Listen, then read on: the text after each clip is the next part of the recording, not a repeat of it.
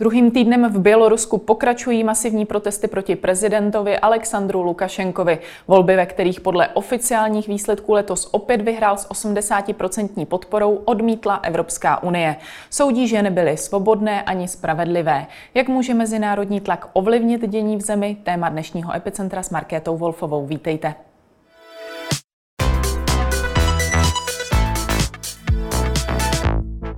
Ve spojení jsem s Pavlem Havlíčkem z Asociace pro mezinárodní otázky. Dobrý den.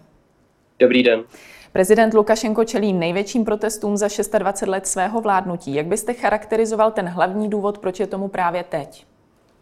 Já si myslím, že je to samozřejmě vyvoláno vlastně eh, jako důsledek těch eh, zmanipulovaných voleb, které zkrátka dosáhly bezprecedentních eh, výšin a rovin, protože opravdu takhle vysokou eh, ztrátu legitimity pro to současné vedení a takhle velký vlastně rozpor mezi tím, kolik eh, skutečně měl Aleksandr Lukašenko dostat hlasů a kolik jich deklaroval, tak tohle jsme ještě nikdy neviděli. Je to poprvé v běloruských dějinách eh, za těch 26 let Lukašenkovy vlády, kdy my vidíme zkrátka takhle, takhle bezprecedentní ztrátu důvěry z hlediska obyvatel. Takže je to i hodně o tom, že to číslo 80% je skutečně alarmující.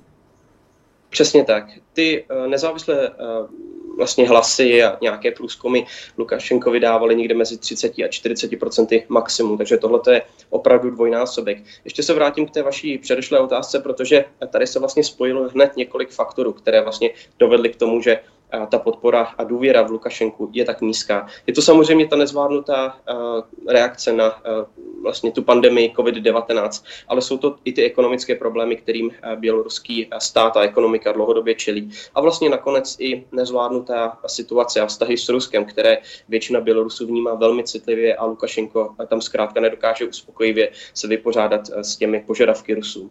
Vnímáte to jako potenciální impuls k reálné změně nebo je spíš na místě zůstat v tom tomhle ohledu stále skeptický?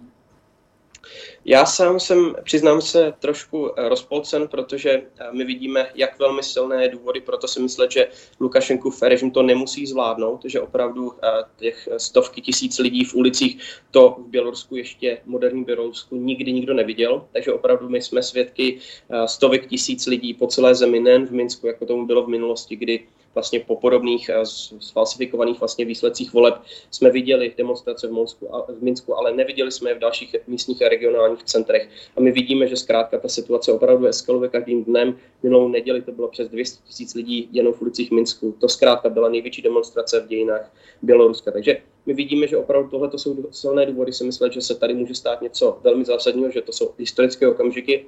Na druhou stranu my vidíme i to, že ten eh, běloruský režim je stále tak říkajíc při chuti potlačit ty um, vlastně demonstranty, pokojné uh, protestující, uh, vlastně začít si o podporu z toho Ruska a vlastně i díky tomu eh, se zbavit těch nepohodlných hlasů a kritiků a udržet se za každou cenu, zejména za cenu prostě násilí u moci.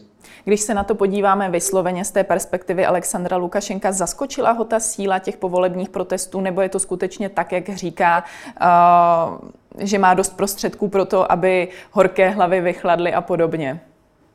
Já si myslím, že ho to zaskočilo, protože on dlouhodobu zkrátka byl úplně odstržen od reality tím, že je tak dlouho u, u moci, 26 let, prostě vede k tomu, že eh, ten vládce si častokrát myslí, že prostě všechno ví, všechno zná o svých obyvatelích, o té společnosti, jak vlastně, a dlouho tomu tak bylo, že zkrátka Bělorusové byli indiferentní, nezapojovali si tolik do veřejného života, že zkrátka byli, na rozdíl třeba od Ukrajinců, velmi pasivní v tom veřejném životě. A to se teďka zkrátka změnilo, protože, jak jsem zmiňoval, ty tři různé faktory, které se vlastně spojily eh, v ten výsledný, v tu výslednou ztrátu důvěry, tak to vlastně Lukašenka nikdy nezaznamenal, nikdy to neviděl. Tohle to jsou opravdu věci, které ani my sami jsme nemohli předpokládat z hlediska hlediska právě pandemie koronaviru, který hmm. zase přispěl k tomu, že prostě ty, eh, ti obyvatelé si řekli, tak dost, tohle to přece už nejde dál. A co by tedy skutečně mohlo vyvolat ty nové volby? Sám Lukašenko něco takového připustil ve chvíli, eh, kdy se změní běloruská ústava. Je tedy referendum o nové ústavě právě ten okamžik, na který eh, ten protestující lid čeká? Já si myslím, že nečeká. Já si myslím, že tohle je manévrovací uh, nějaký uhybný manévr vlastně ze strany Lukašenka, aby získal čas, protože jak jsme zmiňovali, tak on opravdu čeká na to, že ty protestující se vyčerpají, že se mu podaří rozdělit takovou metodou vlastně cukru, cukru a byče, potlačit ty rebelující, ale zároveň vlastně slíbit koncese těm dělníkům, o které on opravdu se dlouhodobu ten režim opíral. A dneska vlastně ztratil, když jsme viděli tu generální stávku vlastně z minulého týdne. To byly opravdu desítky a stovky tisíc lidí po celé zemi, včetně právě dělníků, které opravdu tvoří takovou páteř toho režimu.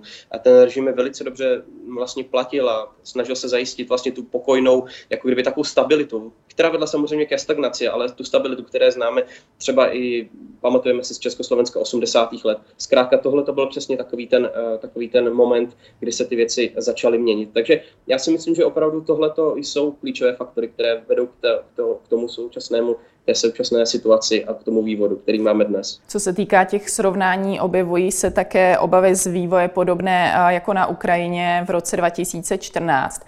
V čem se ta situace liší, v čem je naopak podobná?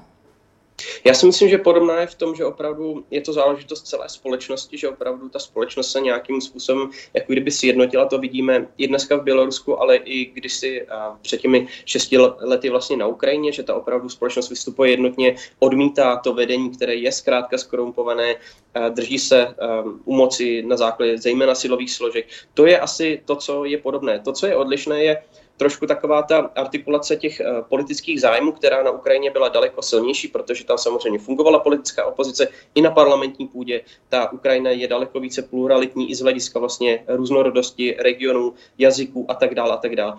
V tom hmm. Bělorusku ta společnost je trošičku odlišná v tomhle ohledu, ale uh, zároveň uh, vlastně je jako kdyby možná méně ambiciozní, co se týká toho finálního, finálního výstupu, kde ta Ukrajina a Ukrajinci chtěli v tom roce 2014 jasně se vyjádřili pro uh, vlastně ten západní vektor, pro ten evropskou pro evropskou integraci, pro Evropskou unii a pokračování té integrace s ní. Když to Bělorusové dneska tyhle ty věci uh, vnějšího charakteru tolik vlastně neakcentují a zdůrazňují to, že zkrátka jsou unavení tím současným vedením, jsou, mají dost vlastně toho skorumpovaného brutálního vedení, které ještě se postavilo takhle ošklivě proti ním. Kreml odmítl, že by se chystal jakýkoliv zásah, a to i přesto, že má Rusko s Minskem uzavřené vojenské smlouvy. Vojenská pomoc podle Vladimíra Putina není zatím potřeba. Co by ten, tento jeho postoj mohlo změnit? Já si myslím, kdyby eh, například opravdu mělo dojít k momentu, kdyby Lukašenka úplně padl. Kdyby opravdu jeho vláda, jeho prezidentství uh, doznalo takových zkrátka výzev, že by prostě ta elita kolem něj se rozštěpila a část by přešla, my už to vidíme, ale v malém měřítku, kdyby část přešla k těm demonstrujícím a on opravdu hrozilo to, že zkrátka ta situace se vymkne kontrole, že Bělorusko se bude třeba více otáčet na západ, jak jsme se o tom bavili, jakkoliv tohle to není jeden úplně z těch zásadních a klíčových požadavků, třeba i té, té opozice, která je sjednocená kolem té Světlany Tichanovské toho koordinačního štábu. Vlastně. Tohle to není klíčový požadavek eh, z jejich strany, ale zároveň je to něco, co samozřejmě zaznívá a eh, Rusko se toho bojí do určité míry možná z jejich pohledu oprávněně. Bělorusko je samozřejmě stát, který sousedí s našimi spojenci v NATO, eh, v Pobaltí, s Polskem. Je to, je to stát, který je zkrátka strategicky položen a Rusko dlouhodobě usiluje o to, aby tam mohlo rozmístit své vojenské síly právě, aby mohlo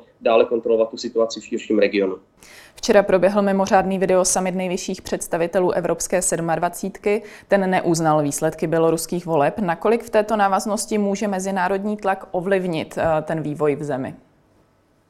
Já si myslím, že tam určité eh, kapacity a páky jsou, ale nesmíme je příliš přeceňovat, protože opravdu my víme, že nejbližším spojencem pro Bělorusko je Rusko, je to ten východní soused, nejsou to země ani pobalské, ani Polsko, ani, ani další vlastně eh, z Evropské unie. Jakkoliv samozřejmě tohle je velmi eh, jako vlastně zásadní obchodní eh, partner. My jako Evropská unie jsme velmi významným partnerem co do ekonomiky, protože vlastně i ten hospodářský model Běloruska je postaven na přeprodávání zkrátka těch ruských energozdrojů na západ z hlediska opravdu um, vlastně zpracované už ropy, zemního plynu a tak dále. Takže ekonomicky tohle to třeba zásadní je, ale pokud se podíváme třeba, diskutovali se ty takzvané vlastně sankce proti jednotlivcům spojeným s tím režimem a to jak vlastně s ohledem na tu falsifikaci voleb, tak vlastně i na potlačování těch práv jednotlivců a těch lidských práv vlastně uh, Bělorusů. Takže na tohle to se taky poukazovalo. Samozřejmě tohle je v zásadě symbolické gesto, je to významné do určité míry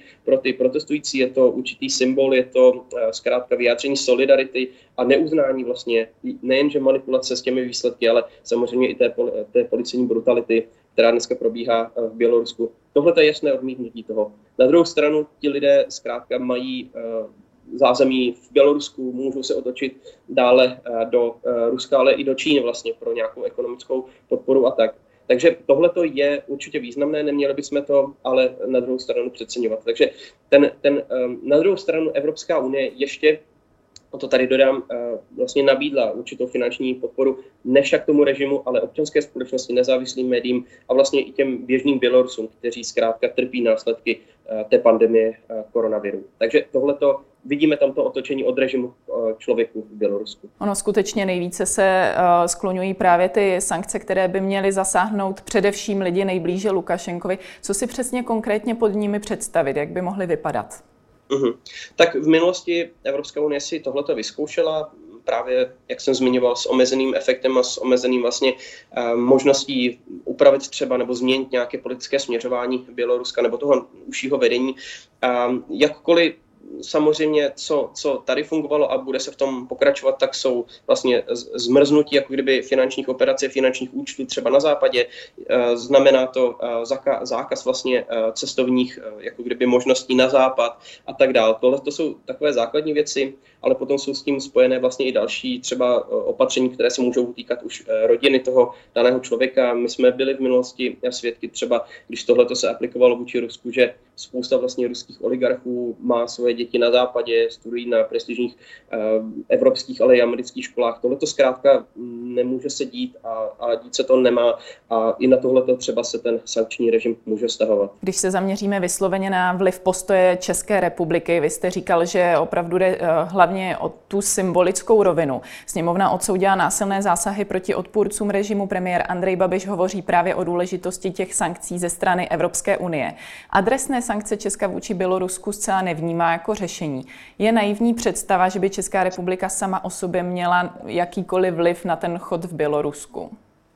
Já bych řekl, že ne, protože my jsme se v určitou chvíli a právě eh, díky Andrej Babišovi postavili vlastně do centra, jako kdyby té evropské, společné evropské reakce na to dění v Bělorusku, kdy opravdu uh, Babiš podpořil uh, polského premiéra Moravěckého v tom, že chce svolání toho samitu na té nejvyšší úrovni, chce přinést tu pozornost vlastně, jako kdyby Bělorusko do centra té evropské pozornosti, ale i třeba vlastně jako kdyby zareagovat na té, na té evropské úrovni. On český pre- premiér zkrátka nepreferuje tu společnou evropskou eh, reakci, což do určité míry dává smysl, ale neměli bychom se na druhou stranu chovat alibisticky a říci, ano, eh, evropskou reakcí to začíná a končí a my sami nemusíme dělat vůbec nic. Tady byly v minulých dnech eh, zneseny poměrně konkrétní požadavky, co i Česká republika může dělat. Je to právě podpora, podpora třeba i finanční vlastně těm lidem, kteří už jsou dneska persekuovaní tím režimem, je, jsou to, je to třeba i právní pomoc, je to pomoc s, real, s relokací některých lidí, kteří jsou zkrátka ohroženi tím režimem.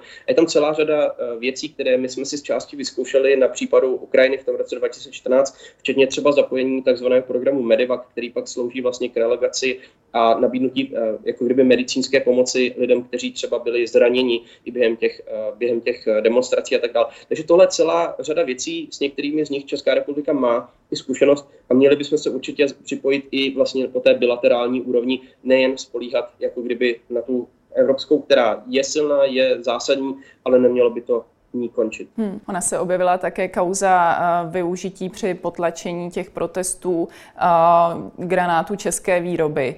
Uh, jak to může ovlivnit české a běloruské vztahy? No, když se podíváme na tu oficiální úroveň, tak samozřejmě uh, pro ten režim to je něco, co uh, oni využívají a ne, nemají s tím problém. Zkrátka, že se ty české granáty nějakým způsobem do, uh, do Běloruska dostaly. Nicméně samozřejmě i běloruská komunita v České republice, ale i další vlastně mezinárodní pozorovatelé, novináři a tak dále si tohle toho všímali a vlastně i některé politické strany u nás například KDU ČSL, tak vyzvali vlastně k prošetření toho incidentu, eh, protože samozřejmě eh, Evropská unie nesmí vyvážet tyhle ty věci, které můžou být zneužity právě proti pokojným demonstrujícím do Běloruska. Ten zákaz byl prodloužen teď ještě do února příštího roku. Takže k tomu by opravdu nemělo dojít a jak se to tam dostalo, pravděpodobně přes nějaké prostředníky, přes nějaké třetí strany. Stejně eh, my bychom měli tohleto vyšetřit a měli bychom si říci, jestli my jsme tady pochybili nebo kde je vlastně ten problém. V rámci zemí Vyšegrádu vydali prezidenti těchto zemí prohlášení o znepokojení nad běloruskou prezidentskou volbou. Je to překvapivé především ze strany Maďarska, protože tamní premiér Orbán ještě v červnu volal po zrušení unijních sankcí vůči Bělorusku. Všechno nasvědčovalo více než přátelským vztahům. Překvapilo vás to? Já si myslím, že, já si myslím, že tolik nepřekvapilo. Na druhou stranu, uh, my jsme vnímali, nebo alespoň já jsem vnímal tu pozici Maďarska jako takovou vlastně lavírovací. Oni, oni řekli, ano, Orbán se předtím vyslovoval za zrušení těch sankcí a teďka vlastně i, než měli nastat tyhle ty nové, tak Maďaři trošku lavírovali. Ale samozřejmě to je takový poměrně tradiční tah v té evropské politice z toho davu trošku vyčnívat a získat si tím nějaké další koncese. Takže i takhle mohli Maďaři postupovat. Oni řekli, že jsou ochotni vyjednávat, že budou dále angažovaní v těch vyjednáváních, ale samozřejmě to pro ně nebylo automatické. Víme, že eh, Orbán eh, jel nedávno do Minsku, setkal se s Lukašenkou a vlastně upozorňoval eh, vlastně byl, bylo jasné, že zkrátka jejich ty vztahy jsou poměrně nadstandardní a my, my jsme je takhle vnímali. Takže tohle, že s ním Maďaři souhlasili, je zásadní. Myslím si, že samozřejmě je to i do určité míry uh, zásluha polského předsednictví ve Vyšegrádské skupině, které bylo vlastně uh, jak kdyby převzat, převzato 1. července po České republice a je to určitá vlastně manévrovací, jako kdyby diplomatická, diplomatický úspěch uh, Poláků, že toho se jim podařilo vyjednat. Hmm, ještě co se týká toho prohlášení, uh, to zveřejnil na svých stránkách i Pražský hrad, nicméně pasáž o zorganizování nových voleb po chvíli zmizela. Může právě to naznačovat v tomto ohledu na nějakou nejednotnost zemí? Já si myslím, že určitě ten, ten trošku uh, rozporuplný jako vlastně pohled tam je, proto ta deklarace nejde až do těch všech detailů a není tak ambiciozní, jako kdyby ji měli Poláci například s baltskými státy, které zkrátka se v tom daleko více angažují, jsou to sousední země a tak dále. Viděli jsme některá prohlášení právě třeba Poláků s, se zeměmi eh, pobaltskými a ještě vlastně severskými, skandinávskými, kde ty, eh, kde ty požadavky byly poměrně ambicioznější, řekl bych. Takže eh, tady samozřejmě je to určitá retorická věc, je to určitá deklarace, je významné, že se k tomu připojily všechny ty čtyři země, ale samozřejmě my vidíme, že oni sami a zejména prezidenti, kteří samozřejmě fungují do určité míry samostatně ve všech těch zemích, tak uh, prostě mají svoje vlastní vidění té situace a také od toho mají svoje vlastní očekávání. A samozřejmě vnímáme tu pozici i českého prezidenta, která se v minulosti protivila třeba té společné české zahraniční politiky, uh, politice vůči Rusku, vůči tomu východnímu prostoru. To byl Pavel Havlíček, díky za váš komentář. Já vám také děkuji, hezký den. A to už je pro dnešek z Epicentra vše. Sledujte nás i příští týden od pondělní 15. hodiny. Na viděnou.